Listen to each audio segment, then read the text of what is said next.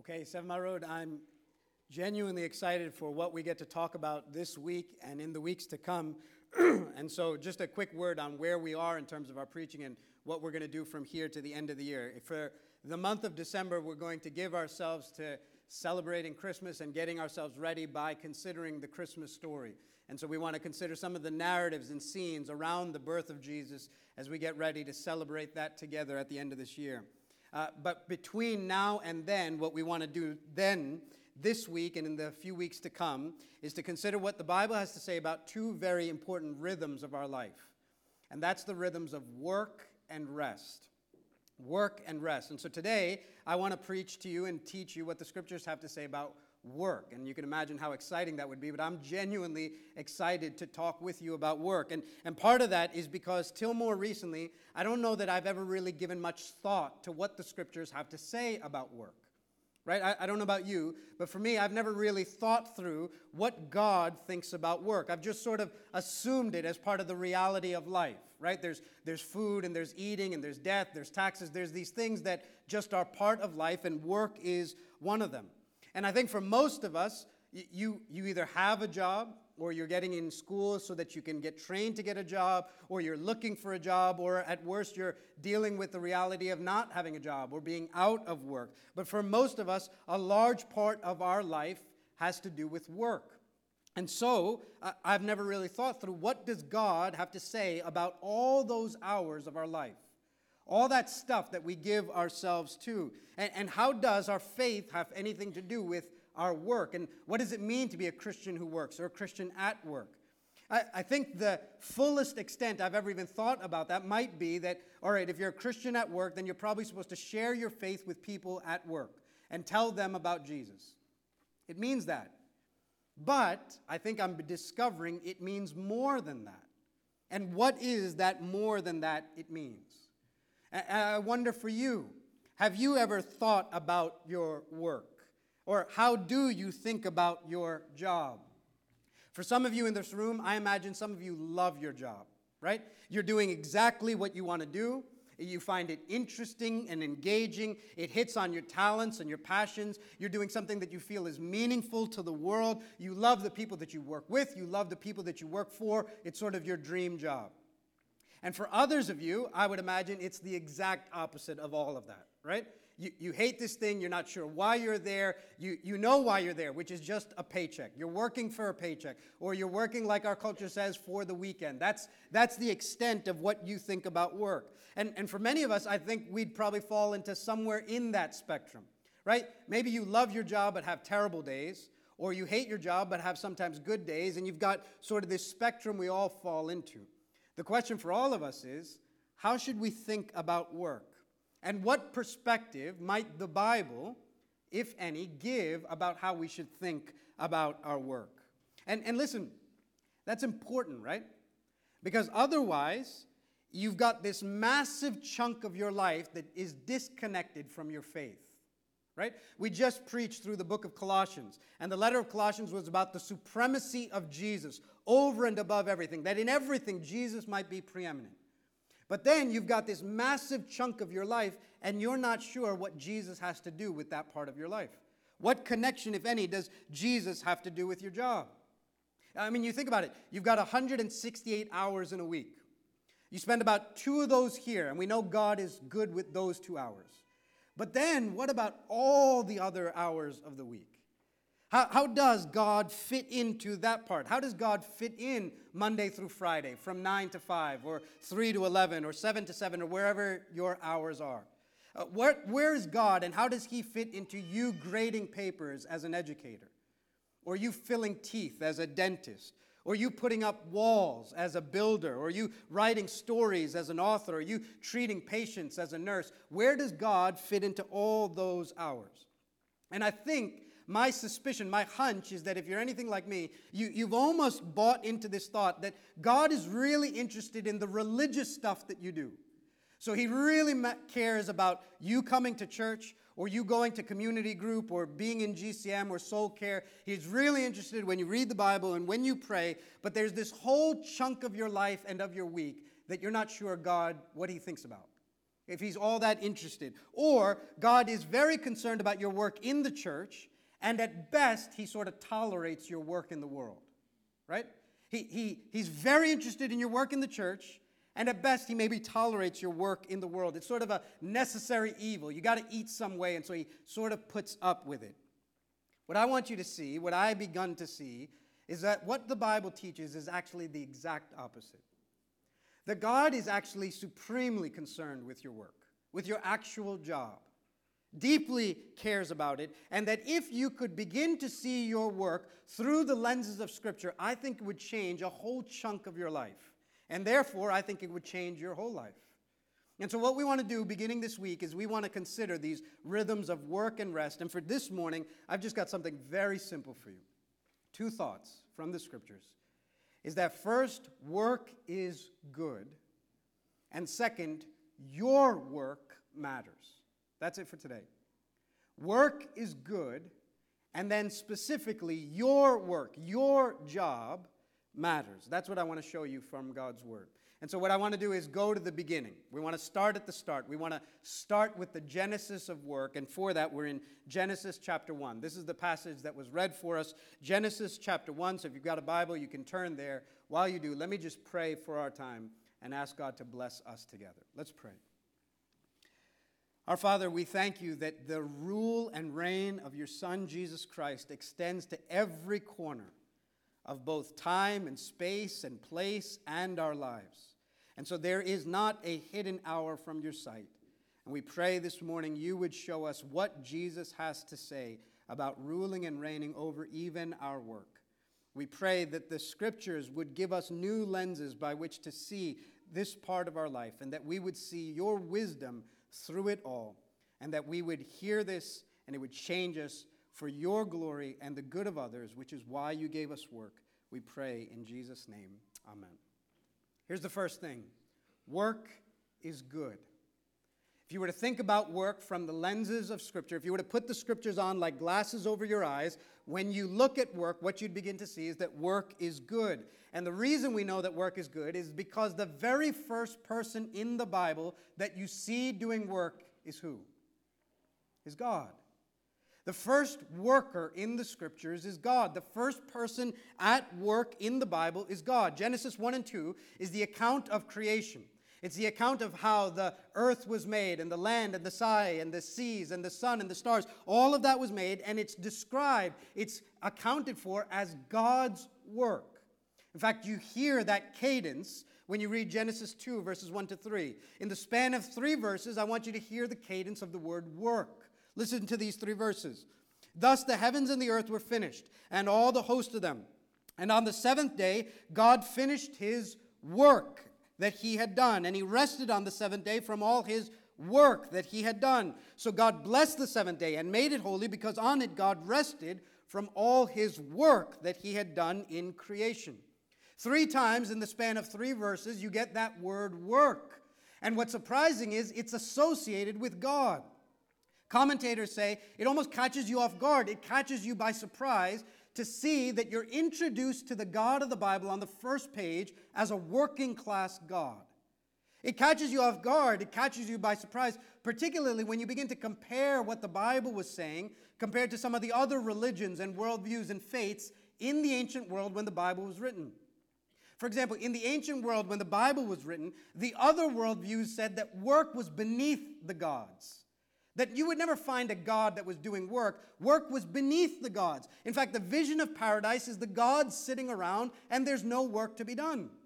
And that's a stark contrast from what Genesis 1 presents about the God of the scriptures. Because Genesis 1 says that's not how creation came to be, that's not how this God is. You see, in the other accounts, in the ancient Near East religions, the other accounts was that you had these gods that had these epic battles, and out of their battles came creation. That's not Genesis 1. Genesis 1, on the other hand, is that creation is rather the skillful, intentional, careful, planning, detailed execution of a God who is at work. That's what Genesis 1 shows a God who is intentional and skillful at managing, at executing his plan. For example, in Genesis 2, verse 7, It shows how the Lord made the man. And it says, The Lord God formed the man from the dust of the earth. Formed, fashioned, shaped. In fact, the verb there is the same verb for a potter working with clay. It's the idea of there's skill here, there's intentionality here, there's creativity here, there's artistry here. This is not just some accident that came to be, that man was rather formed and shaped by the intentional, deliberate work of God. And then when creation's done, Genesis 1, verse 31, the picture is of a God who stands back from his work, surveys all that he has done, and is satisfied with a job well done. Right? If, if you've ever done something, if you've ever accomplished a task you set out to do, if you've ever gotten some good work done, you know that feeling of standing back and seeing what your hands have brought together and being delighted in it. Well, the scriptures say that rhythm in your heart began because God in Genesis 1:31 stood back, saw all that he had made and was delighted in it. What did he say? He looked at it and he said, "It was very good." A worker that is satisfied in his product, in his job well done. This is the vision that the scriptures give you of the Creator God. And so, as soon as the Bible starts talking about anything, it talks about work. And specifically, talks about a God who is at work. In fact, the rhythm given in Genesis 1 is a God who gets up in the morning and works until the end of the day when he calls it a night and is done, and does it again, and again, and again. And what Genesis 1 is giving you is the rhythm that's going to mark your life as well. It's saying just as God had this rhythm of work and work and work and then rest, just like God has that rhythm, your lives are going to be infused with that rhythm as well. There's going to be work and there's going to be rest. And then there's going to be more work to do. And then there's going to be rest. As God's rhythm went, so yours will go as well. So then, it's no surprise that when God made human beings in his own image, he made them to work. He gave them a job, He gave them work to do. In fact, this is the passage that Kurt read for us. Listen to it again Genesis 1 26 to 28. Then God said, Let us make man in our image, after our likeness, and let them have dominion over the fish of the sea, and over the birds of the heavens, and over the livestock, and over all the earth, and over every creeping thing that creeps on the earth. So God created man in his own image. In the image of God, he created him. Male and female, he created them. And God blessed them. And God said to them, Be fruitful and multiply, and fill the earth and subdue it, and have dominion over the fish of the sea, over the birds of the heavens, and over every living thing that moves on the earth. So Genesis is saying, Look, God made man in his own image. Now, a library of books have been written on just that one word image and what it means. Now, part of what it means is that when God made us, He was making human beings as His representative on the earth. Right? In the ancient world, you would have kings who would make their own image and leave it in a certain area as a sign that they had authority over that area. They would make an idol, an image of theirs, as a sign of their authority. Well, God left an idol on the earth. It was us. We are the image of God left on the earth that bear God's stamp of approval and God's authority, and God entrusted to us to carry out his work in the world. That is, that we bear his image. We're to reflect back to God the reality of who he is, and part of that is that we were wired to work. God is essentially saying, As I have done, so I'm making you in my image so that now you will do. You will do in the world what I have done in the world. And then when you get to Genesis 2, Genesis 2 is sort of like a take your son to work day, right? Because that's what Genesis 2 is. He makes the boy and he gives him a job. He says, Adam, here, what I have done is what you're going to do. And when you read Genesis 2, that's exactly what you get. For example, one of the things the Lord does is he names. He made the morning and he called it day. He made the evening, he called it night. And guess what he says Adam's going to do? Genesis 2, verse 18, he parades all the animals and the beasts of the field and the birds of the air before Adam, and he says, Here's what your job is you're going to name them. Now, why? Is it because God couldn't have come up with names? He had just named day and night. He had named them. But he says, Here's my son. Here's, here's one born in my image, bearing my image. He's going to do in the world what I do in the world. Or then in Genesis 2, verse 8, it says, The Lord God planted a garden in the east. So he got in the dirt and he planted a garden. So guess what Adam's going to do? Genesis 2, verse 15. And the Lord God put the man that he had made in the garden to work it and keep it. He's saying, Adam, here's what I've done. You've got this vast, undeveloped world, and out of this undeveloped, resource rich, potential laden world, I have fashioned a garden. Right? You, have got all this earth undeveloped. You could just imagine it just springing into existence. I have fashioned, I've brought order to this. I've made a garden. So now, Adam, here's what you're going to do you're going to do the same thing.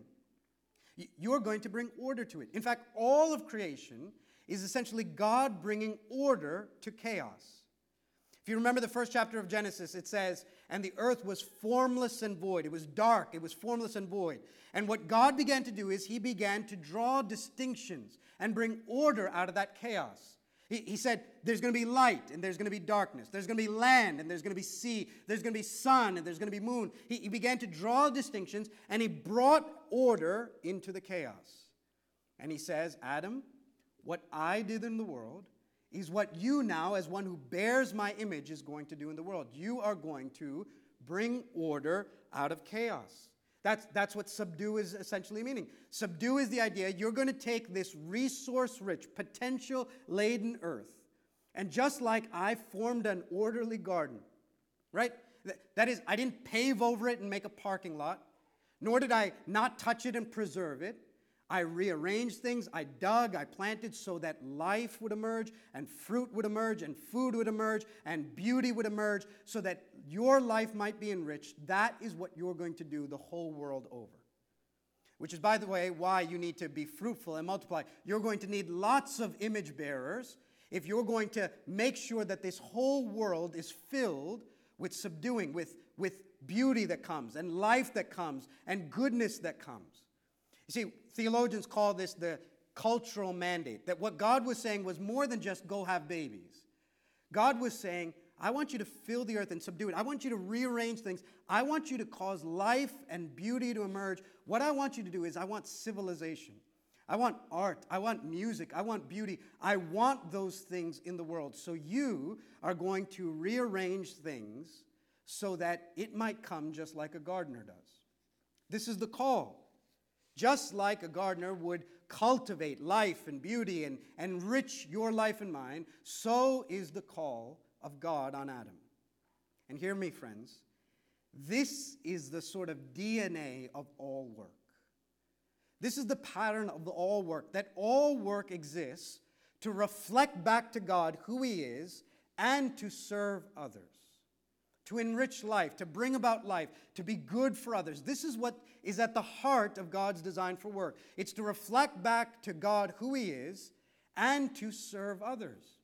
That's the pattern for all work. And that means that I, I need you to see this. Here's, here's what I want you to take away that means that work was a part of life in paradise. Would you get that? Work was a part of life in paradise, meaning work didn't come because of sin. Sin comes in Genesis 3. We haven't gotten there. We'll get there next week as to why work is so hard. But this is just Genesis 1 and 2. And in the world without sin, there's work to do. Would you hear that? That means that in a perfect world, there was and would be work to do. In a perfect world, you'd have something to do on Monday morning. In a perfect, sin free, perfect, not fallen world, you'd have something to do on Tuesday and Wednesday and to Friday and Saturday. In a perfect world, there'd be work to do because this is how God made us. This is how God wired us. We were designed to work. Would you hear me? And deep down, we all know that that's true. Deep down, you know that you were designed with this desire to do something meaningful in the world. What I mean is this if tomorrow you hit the lotto and you won $10 million, okay? You won $10 million. I'm telling you that after a year of you traveling and exploring culture and eating whatever you want and having as many vacations as you want, there would be this ache in your heart to do something meaningful with your life. You want $10 million? I guarantee you in two years you'd be doing volunteer work because you'd have this ache in your soul that needs to do something meaningful. It's wired in us because God made us that way. He put that seed in us that we exist with this longing. This week, as part of my sermon research, I went and saw the movie The Intern. Right? And the movie The Intern is an, a 70 year old man, and the entire premise of the movie is a 70 year old man who's the VP of his company, comes to the end of his retirement. He's traveled, he's done hobbies, he's learned languages. After all that stuff, he goes and gets a job as a new intern because he can't just do nothing. He's got to find something to contribute to, some role to play, something meaningful to do with his life. It's wired in us, right? And, and so it's wired in us because this is who God is, and we bear his image.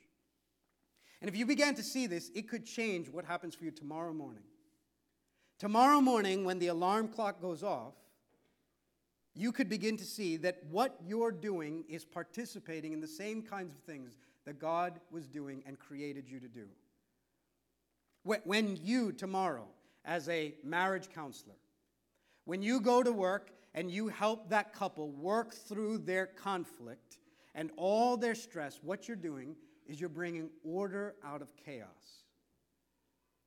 When you're at home with the kids and you do that pile of dishes or that pile of laundry or sweep that broom across the floor, you're bringing order out of chaos. When you make music as a musician, you're arranging random notes together so that something beautiful might emerge, the way that a gardener rearranges the raw materials so that something beautiful might occur. When you're a teacher and you're working with that student and he doesn't get that concept, and you're working tirelessly, you're doing the same kind of working with this untapped potential work that God called Adam to do as well. You see, when you begin to see it, you begin to see that your work is good.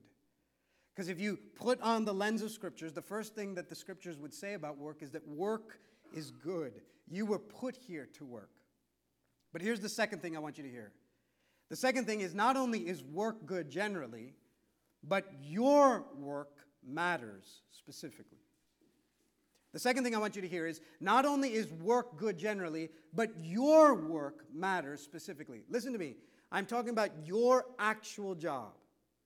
I'm saying to you, your job matters.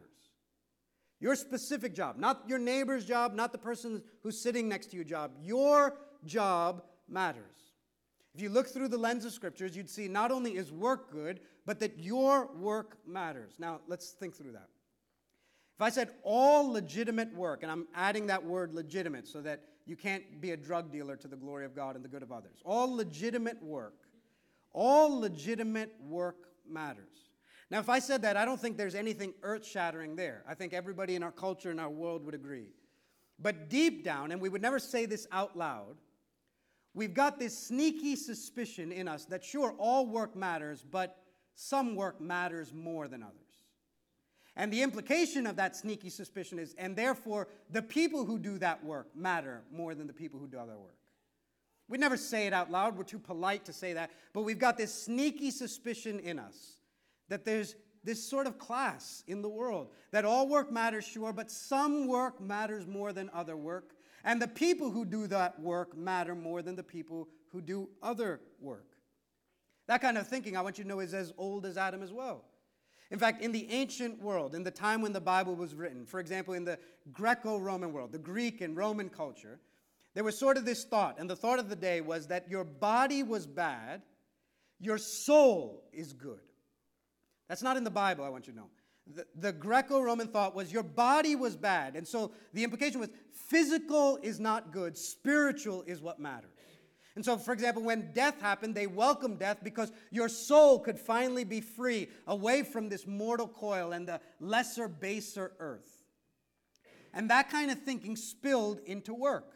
And so the thought became that the kind of work that matters is sort of the invisible work, the spiritual work, the world of intangibles and ideas. And so the jobs that mattered are the knowledge based jobs. It's the jobs of philosophers and thinkers and artists and politicians. That's the work that matters. Now, on the other hand, opposite of that is the work of your hands, the work of the earth. There's craftsmen and tradesmen and, and servants, and there's manual labor. And you wouldn't say it, but there's knowledge based jobs, and then there's manual jobs. There's the jobs of the mind, and there's the crafts of the hand. And there was this clear distinction about what mattered. Right? And, and listen, we would find that kind of primitive thinking so primitive and barbaric, except we got the same thing. We have white collar jobs and blue collar jobs. And nobody says it out loud, but you, you know that that exists. There's white collar professional jobs, and then there's blue collar jobs. There's plumbers, and there's physicians. There's electricians, and there's engineers. There's pharmacists, and there's farmers. And without anyone saying a word, we've got sort of wired into well, all work matters, but some work, and the people who do that work, matter more than others. And listen, even within the church, we've got division. It may not necessarily be white collar, blue collar, though that too can seep in, God forbid. But we have our own division. Our own division in the church about work is there's sacred work and there's secular work. Right? We too have a strong dividing line. There's sacred work and there's secular work. There's spiritual work that happens here, and there's secular work that happens there. And we all know that God is very concerned with the work that happens here, and God sort of tolerates the work that happens there. Right? There's a, a strong division. I mean, I, I could prove it to you. If I said to you, He's doing the Lord's work, my guess is for nine out of ten of you, you automatically are thinking about a pastor or a priest or a minister or a missionary. If I say she's got a calling on her life, nine out of ten of you are assuming that she's getting ready to go overseas on missions. Because we've got a deep distinction about there's secular work in the world and there's spiritual work in the church. And so within the church, there's pastors and physicians, there's missionaries and managers in business, there, there's so on. There's this deep divide. And, and, and, what we begin to believe is God is very concerned with your spiritual life. So he loves when you come to church and when you're in GCM and when you read the Bible and when you pray.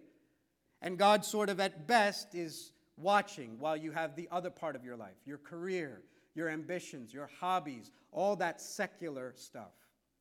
And here's what I want you to hear the scriptures come and obliterate all of that.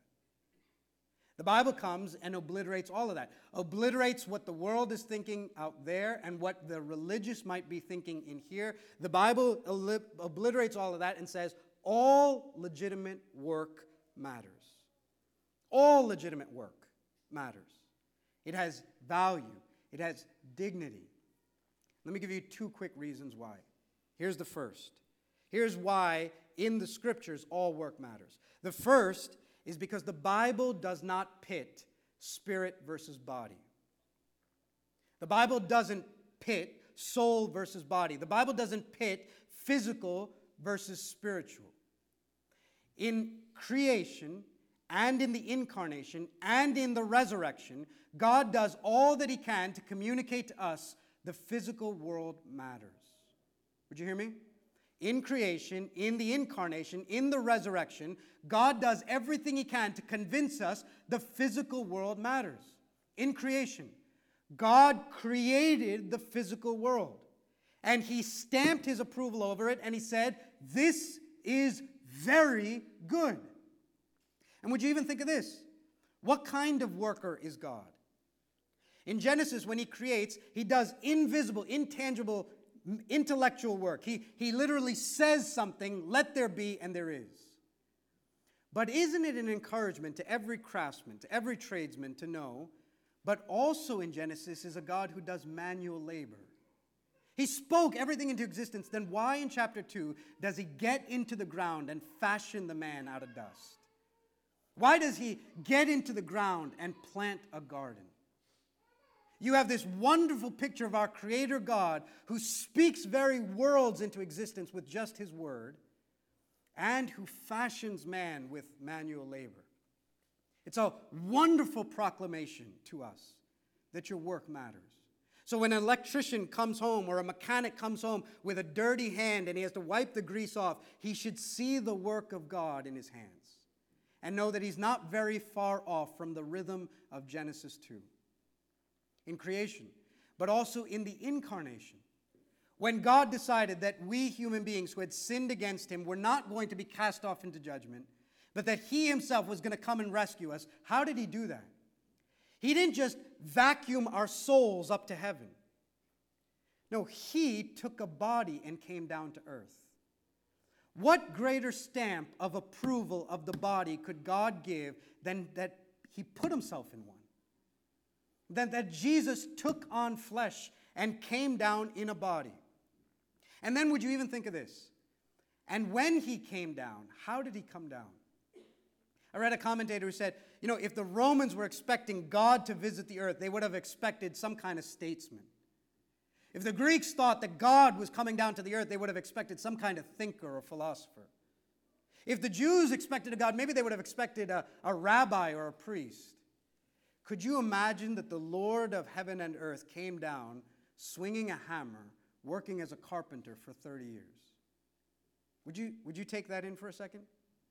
that the Lord of heaven and earth did not see it beneath him to spend 30 years of his life, which we don't even have any scripture for, but 30 years of his life swinging a harp, hammer, making tables and chairs. And can you imagine the kind of tables and chairs that came out of that shop in Nazareth?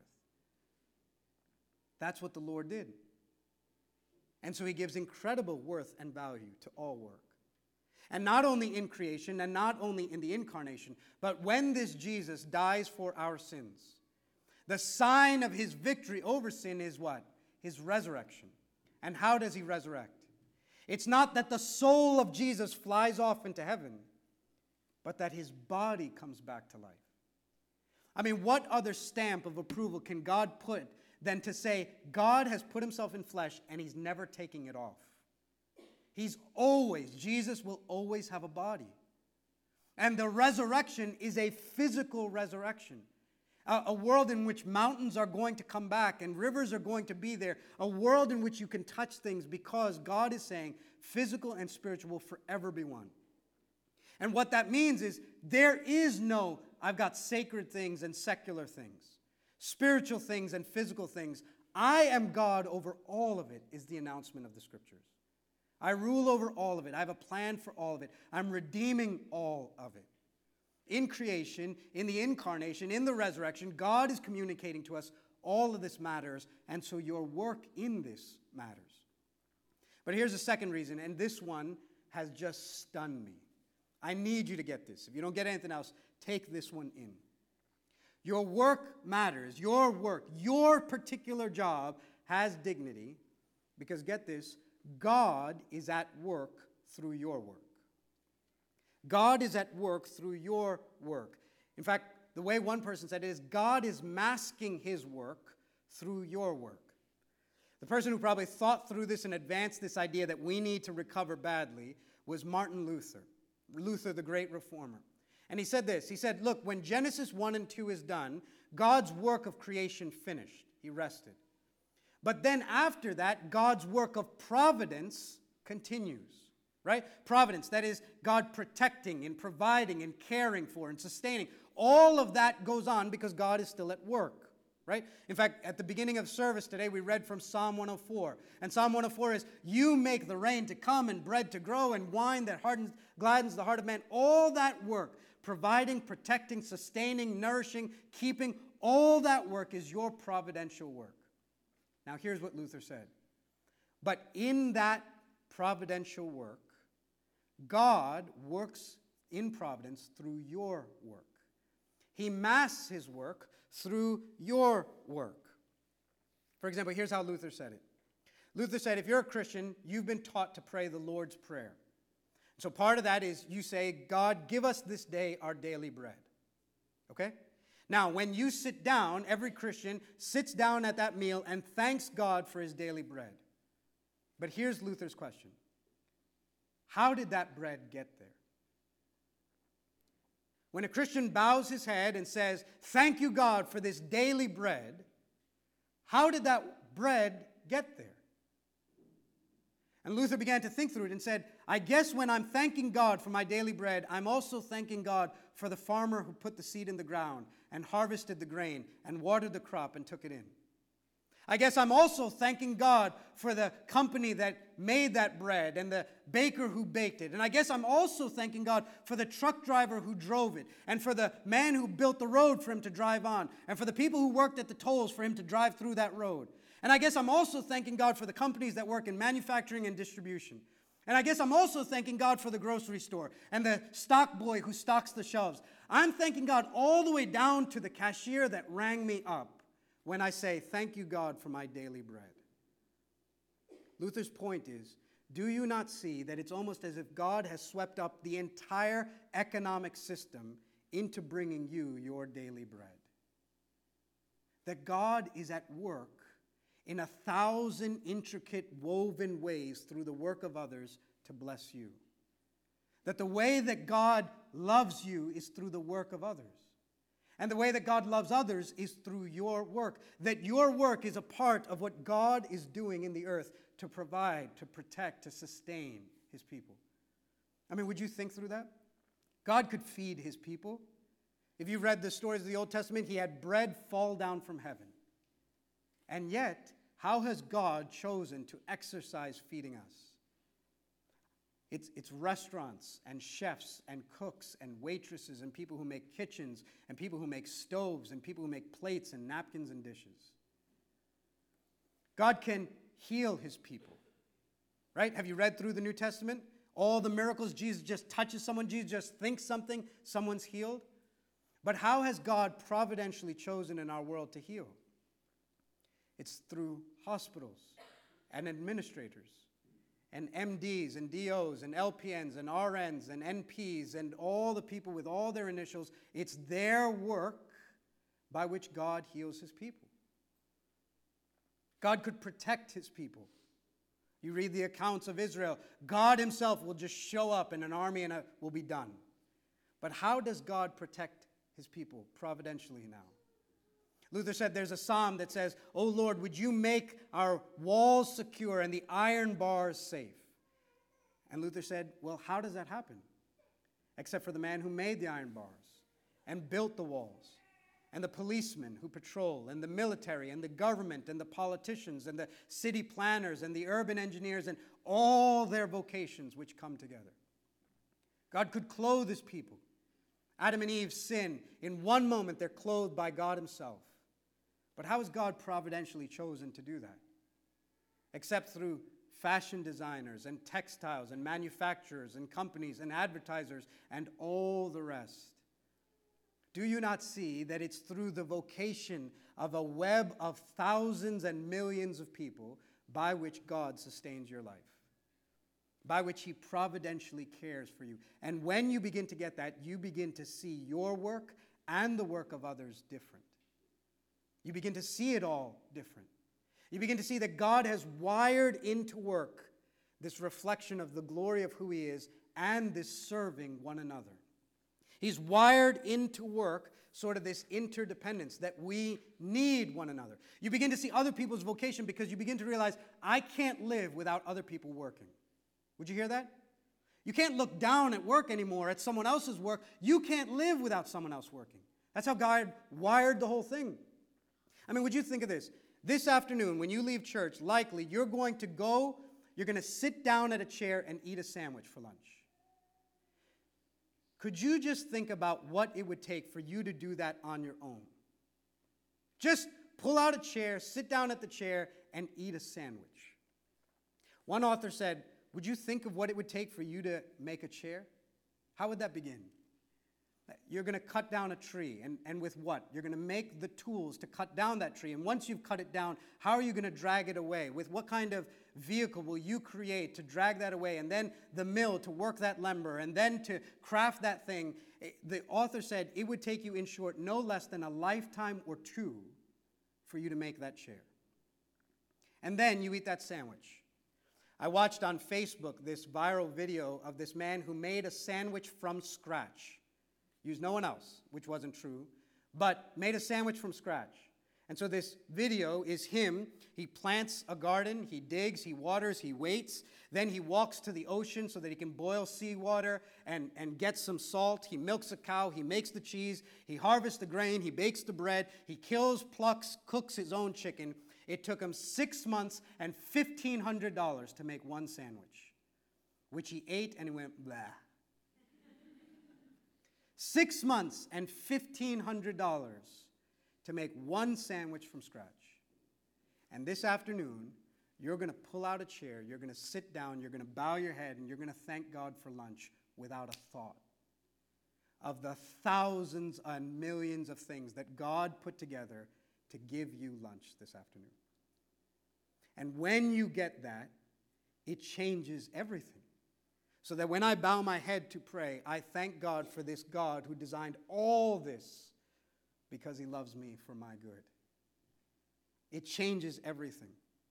Here's the takeaway if you are doing legitimate work, your work is good and your work matters because God is at work in and through your work. Luther was one who said, God milks the cow through the vocation of the milkmaid. That whatever your job is, if it's legitimate work, it's swept up into what God is doing in the world. That means, hear me, tomorrow morning when the alarm clock goes off, you are going to do the Lord's work. Tomorrow morning when the alarm clock goes off, you're getting up to do sacred stuff. That it's not just the pastor or the priest or the missionary or the Bible teacher that has a calling from God tomorrow morning. You do. Because your work matters to God.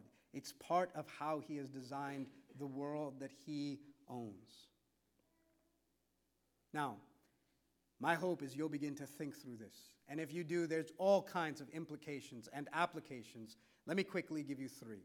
Three quick implications and applications if you were to believe this. Here's the first.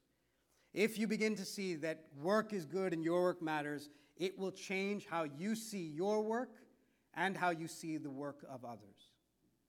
It will change from the inside out that you have no superiority over anyone, and it will change that you have no reason to envy someone else.